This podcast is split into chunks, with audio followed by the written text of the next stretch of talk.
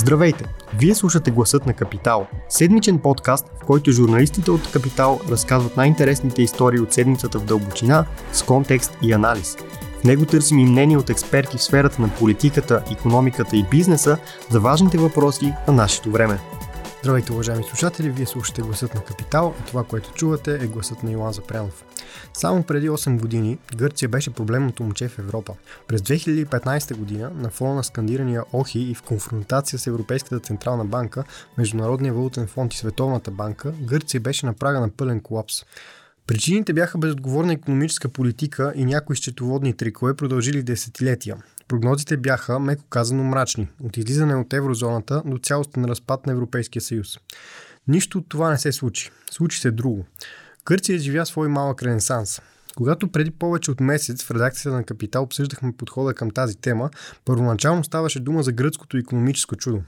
Чудо няма и би било преувеличено да се говори за такова, но има една сериозна, осезаема и видима промяна в южната ни съседка. Какво се случи с Гърция в миналото и как изглежда економиката и в настоящето е темата на тази седмичния брой на Капитал и гласът на Капитал. Имам удоволствие да разговарям с Тодор Тодоров, редактор на темата и Васил Минков, автор на основния текст. Здравейте! Здравейте! Здравейте! За да започнем хронологично, как се стигна до кризата в Гърция и кои бяха основните моменти в нея? Да, първо да кажа, че това не е първата криза за Гърция. Последните 200 години те са 6 или 7 макар и първите да са доста отдавна. Но това, което провокира последните две кризи, то всъщност от 2010-2012 има една, това е предвестника на кризата. Тогава има отписване на дългове, затруднения. След това 2015 вече беше реално сериозният проблем и почти фалита, така да го наречем. Но катализатора беше естествено глобалната финансова криза от 2007-2008 свалите на Леман Брада за щатите, която хвана целия свят. И след това хроничните проблеми излязоха наяве в Гърция и така се стигна. Но, ако тръгнем малко по-далече, как всъщност се стигна до кризата и защо, има малко предистория. Гърция се присъединява в еврозоната през 2002 година, но още преди това тя влиза в известните първи кръгове на еврозоната и така нататък, което и позволява да имат достъп до ефтино финансиране. А, но след като се присъединява вече към еврозоната, тя реално започва да взима заеми на много, при много ниски лихви, като тези, примерно на економически силната Германия. Но, както знаем, разликата в економическите показатели е огромна и резултатът е огромно нарастване на изтеглените заеми.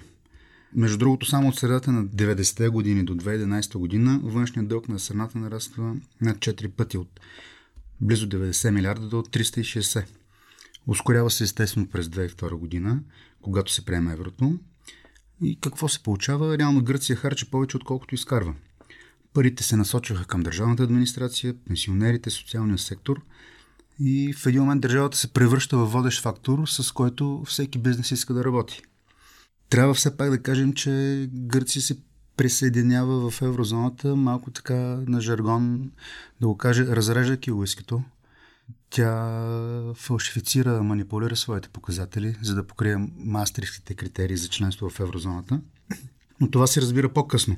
Всъщност високите дългове карат инвеститорите да се усъмнят в нейната платежоспособност и вдигат, започват да изискват по-висока доходност за финансирането като в крайна сметка 2012 до 2015 Гърция започва да губи достъп до капиталовите пазари и реално тя няма как да се финансира.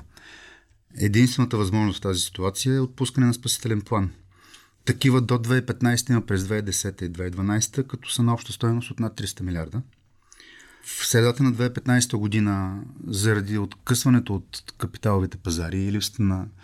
т.е. постъпленията в бюджета не са достатъчни да покрият дефицита да си покрива и задълженията. И Гърция се превръща реално в първата държава, която първата развита държава, която просрочва плащане към МВФ. Става въпрос за над милиард и половина евро. И така, стига се до тези спасителни планове. Добре, тогава имаше а, референдум, имаше едни такива, как да ги кажа, емблематични фигури, Алексис Ципрас и Янис Варфакис, точно така. така те в крайна сметка предложиха един референдум, който всъщност гърците казаха, ние няма да плащаме. Какво се случи Точно тогава? така. Само да се върна малко, да продължа от 2015 година. Въпреки спасителните планове от 2010 до 2015, ситуацията в държавата изобщо не се подобрява. Гръцката економика сила с една четвърт. Безработица надхвърля 25%, младежката безработица е над 50%, голяма част от населението емигрира. Основни кредитори вече са нали, публичните институции, МФ, ЦБ и държавите от еврозоната, което е така нарастващо неодобрение сред европейските дънкопаци, особено за германците, които реално се оказаха основни кредитор на Гърция. Но това се прехвърля и в самата Гърция, като повечето господаватели са против тези пакети и това води на вас всъщност през 2015 година лявата партия Сириза, която е ръководена от Алекси Ципрас, той е избран, ако не се лъже, 2015 януари. След това през юли мисля, че правят референдума, който отхвърля налаганата втора спасителна програма.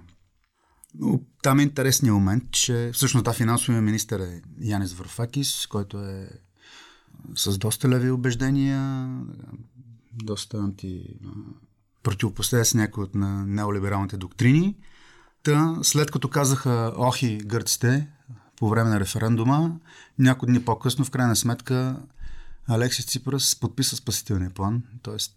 те казаха не, но той нямаше какво да прави, прие всичко. И всъщност това е човека, който наложи най-тежките ограничения в Гърция между 2015 и 2019 година. Това бяха бюджетни съкръщения, налагане на по-високи данъци, на ДДС-то постигна най-високата ставка от 24% и то в локации като островите, където никога преди това нямаше. Те бяха освободени. И се оказа, че всъщност а, един ляв политик, какъвто беше Ципрас, трябваше да налага и доста десни мерки и да прави реформи, които преди това не си е представил, че може да му се случат. И така всъщност може да кажем, че основоположника на реформите и на това, което е днес Гърция, е Ципрас. Мицотакис е продължител на тази линия и дори си спомням, че 2015-2016 първите коментари, имаше страшно много критики в Европа срещу Ципрас, но след това всички говориха за него като доброто момче на Гърция, което слуша. А как изглежда днес економиката на Гърция и кои са най-важните индикатори, които ти проследи по време на темата? Ами, за разлика от тази мрачна картина, която до сега очертахме, в последните 2-3 години Гърция всъщност се развива доста добре, има така осезаема разлика. Най-вече в годините 2021-2022, когато страната излиза от COVID-кризата, тя отбелязва една от, а, едни от най-високите темпове на економически растеж в Европейския съюз. До някъде това обаче е естествено, тъй като след като една економика е била потисната, тя след това, така да се каже образно, отскача нагоре и възстановява нали, тази част, която е изгубила по време на COVID-кризата. Същото обаче не може да се каже за предишната криза, за дълговата криза. Този спад на економиката, който преживява от а, около 2009, след 2009 нататък, все още не е възстановен и към момента в реално измерение гръцката економика остава около 20% по, по-малка от тогава. Положителни развития обаче, разбира се, има. След този скок на безработицата по време на кризата, тя постепенно намалява, но и към наши дни остава една от най-високите в Европейския съюз. Това, с което страната може да се похвали, е високото ниво на привлечени чуждестранни инвестиции, особено през 2022 годината е постигат рекордно ниво, мисля, че над 7 милиарда евро или над 3% от БВП. Тук важно е да кажем, че а, всъщност гръцката економика започва да се развива в по-различни посоки от досега. Ако досега водещ беше туризма, а, в момента страната се опитва да постави акцент на а, сектори с по-висока добавена стоеност, като привлича чужди инвеститори, а именно най-вече от а, технологичната индустрия, по-късно предполагам ще разкажем за а, големи компании като Google, Microsoft, които инвестират в страната. Но трябва да отбележим, че голяма част от проблемите, разбира се, не са решени, а, като заплатите като цяло остават по-низки от а, преди кризата, БВП на човек също изостава. А, минималната работна заплата едва тази година беше вдигната до над 900 евро, макар да е по-висока, разбира се, от тази в България. Също чак сега а, достига нивата от преди кризата. Всъщност, една от причините за по-низки разполагаем доход е, въпреки че видимо гръцката економика расте, има все пак около 30 и повече милиона туристи на година, е, че заетите там са а, в сектори с ниска добавена стоеност. Заплатите в туризма са по-низки, агробизнеса също в земеделието, не знам в корабоплаването как е. И това е една от целите на правителството да диверсифицира економиката, за да привлече повече капитал с високо добавена стоеност. Добре, а ние тук имаме ли доверие в тези данни, след като нали, цялата целият проблем нали, идва от това, че а, Гърция първо, първоначално фалшифицира своите а, данни? Ами, фалшификация като цяло ми е малко нали, по-крайна дума, да кажем, а, леко са ги завишавали или понижавали. Напудрили са. Напудрили да, са ги, да. Така, да. Напудрили са. По напудрени данни. Ако следим поведението на международната общност, на инвеститорите, на кредитните агенции, би трябвало да им вярваме. Евростат взима това, което им даде гръцката статистика, както взима това, което им даде българската статистика. Предполагам, че те си научиха урока и от тук насетне, ако има едно подобно подарене на данни, mm-hmm. Знаят какво може да им се случи. Да. А, всъщност, как изглежда това изменение в економиката по сектори, което споменахме за доста повече технологични компании, които идват? Аз също тук мога да добавя доста, доста по темата, но на макро ниво как изглежда? Тоест, все още ли доминира туризма или вече се забелязват някакви размествания в словете на економиката? Ами на макро ниво бих казал, че технологичния и стартъп сектор се развиват а, сравнително добре напоследък, но като цяло туризмът продължава да доминира в економиката. Голяма част от растежа всъщност и от инвестициите идват по линия на имотния пазар, тъй като а, все популярно става краткосрочното настаняване именно заради чуждестранните туристи. Също така а, износът през последното десетилетие значително се е увеличил, мисля, че с около 90%. Тук трябва да отбележим, че туризма отново играе роля, тъй като когато един чужденец си купи нещо от, от страната, то се, това се бори статистически за износ. Но трябва да разберем, че Гърция е един бранд. Това е марка. Нещо, което трябва да научи България. България не е бранд, не е марка или поне не е разпознаваема по този начин, както Гърция. Само си представете 30 милиона посетители, били са и 35 преди COVID-кризата. Средно, не знам средно колко, колко оставя, но под 100 евро няма да остави. Това е дори санитарен минимум. Да. 30 милиона по 100 са 3 милиарда. Някои оставят много повече. Това е, а, но това е абсолютно, абсолютно нерелевантно число. Много повече е сумата. А, друго много важно нещо за Гърция, което искам да кажа е... Сега, ако питате, ние ходихме в Солон, говорихме с хора. А, истината е, че последните години... Сега, Северна Гърция с Южна може би има разлика. Истината е, че а, COVID, както във всички останали държави, страшно много удари економиките. С хората, които си говорихме, основно от кафетерии, заведения, всякакви такива места по улицата, казват, че трудно усещат възстановяване на нива преди, на нивата от преди covid Може би трябва да, да мине време. Със сигурност това, което казва, че се чувстват по-добре от спрямо времената на тежки съкръщения заради кризите от 2012-2015, със сигурност хората от публичния сектор не са по-добре, защото тогава се носиха легендите за кондукторите в а, градския транспорт и във ваковете, които взимаха по 6 или 7 хиляди евро на месец. Пенсиите бяха урязани силно. Нали, това са хора и социални слове, които дълго време няма да бъдат по-добре. Те са взимали наистина не оправдано високи заплати в публичния сектор. Но друго, което исках да кажа, Кърция, институциите работят. Ако питате, да, местните хора, проблеми има много. Ако питате опозицията, те ще ви кажат, нали, безработицата, инфраструктура, какво ли още не. Ние от гледна точка на България, като ходим в Гърция, не виждаме някакви такива сериозни проблеми. На Гърция им се струпаха всички възможни климатични проблеми тази година. Пожари, адски жеги и после наводнения. Преди това имаше крайно неприятна вакова катастрофа, която застрашаваше позицията на Кирякос Мицотакис, но той все пак спечели отново. Но в Гърция има усещане за институционална стабилност и че самите институции работят. Ако си спомняте 2020 година, все пак тяхната съдебна система вкара половин партия, бивша партия в затвора. Golden Dawn, Златна зора, за убийството по-рано един рапър. Не си спомням името му. Тези хора са затвора, някои от тях са до живот. Така че и тази партия, тя беше фактор в парламента.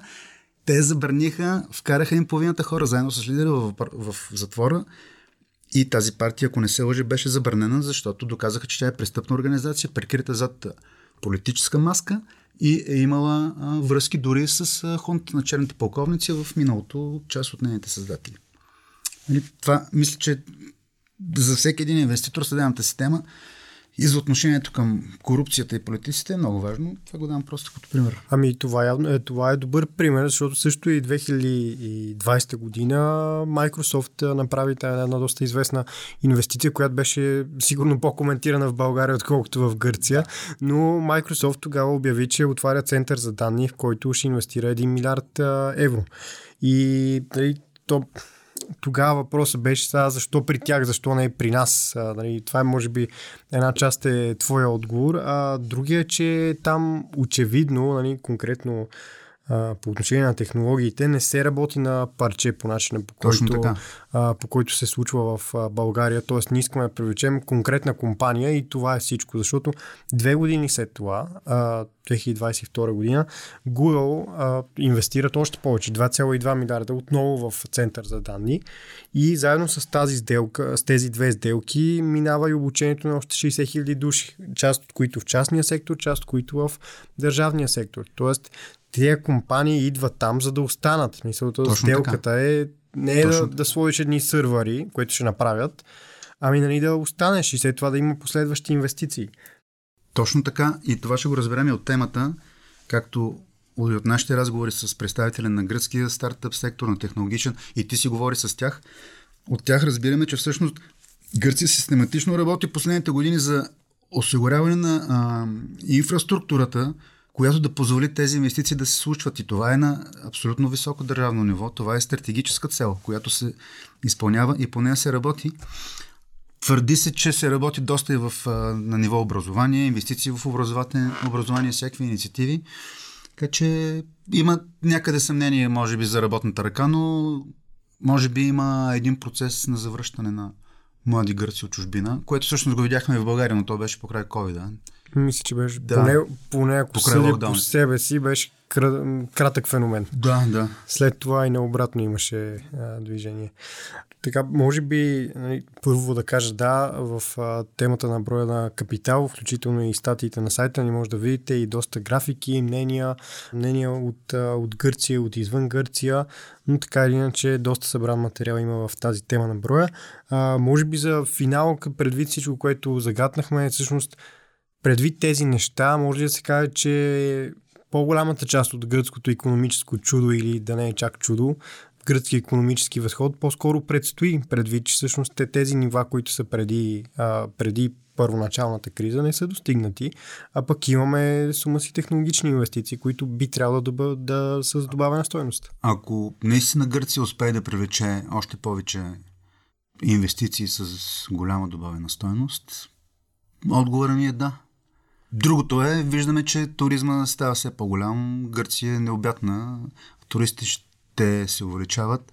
Това е твърде вероятно да се отрази върху цените за крайните потребители, което ще се усети в България, но нека да видим. Ако, ако няма наистина економически катаклизми, глобална рецесия, на този етап виждаме, че нали, с охлаждането на, на инфлационните темпове, на нормализирането и на спането на инфлацията, може би виждаме края на цикъла на повишение на лихвите, поне в Штатите. Другата седмица има заседание на ФЕТИ на Европейската централна банка, другата, ако не се лъжа, 12, 13 и 14, да.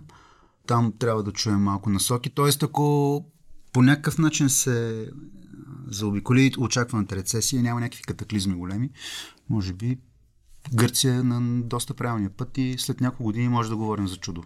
На този, този етап, според мен, е така се забелязва, че правят чудеса, но нека да минат още няколко години.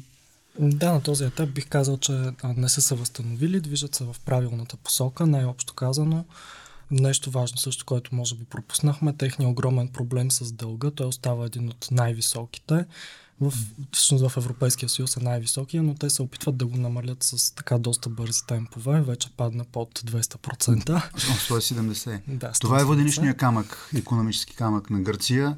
Но хубавото е, че те работят много в тази посока. Извинявай, че те прекъсвам. Дори а, този месец предсрочно ще погасят един транш към а, европейски кредитори. Мисля, че за около 5 или 6 милиарда евро. Колко е бил при най-високата си точка като процент от БВП? 200. Над 200% Дори беше. 207 да. достигна по времето на COVID. Над 200%, но COVID заради спасителните програми навсякъде. Скочиха, но много бързо успяха да го свалят до 170, като това са нива горе-долу на 2 от 2012. 2012, 2010, 2012, да. Добре. Много ви благодаря. Благодарим и ние за интересния разговор. Ако този епизод ви е харесал и искате да слушате новите епизоди веднага, щом излязат, абонирайте се за гласа на Капитал в Apple Podcast, Google Podcast или Spotify. Обратна връзка може да ни изпращате на podcasts.capital.bg или в познатите ви профили на Капитал във Facebook и Twitter. Музиката, която чувате в този подкаст е написана от композитора Петър Дундаков специално за Капитал, а епизодът монтира Тихомир Колев.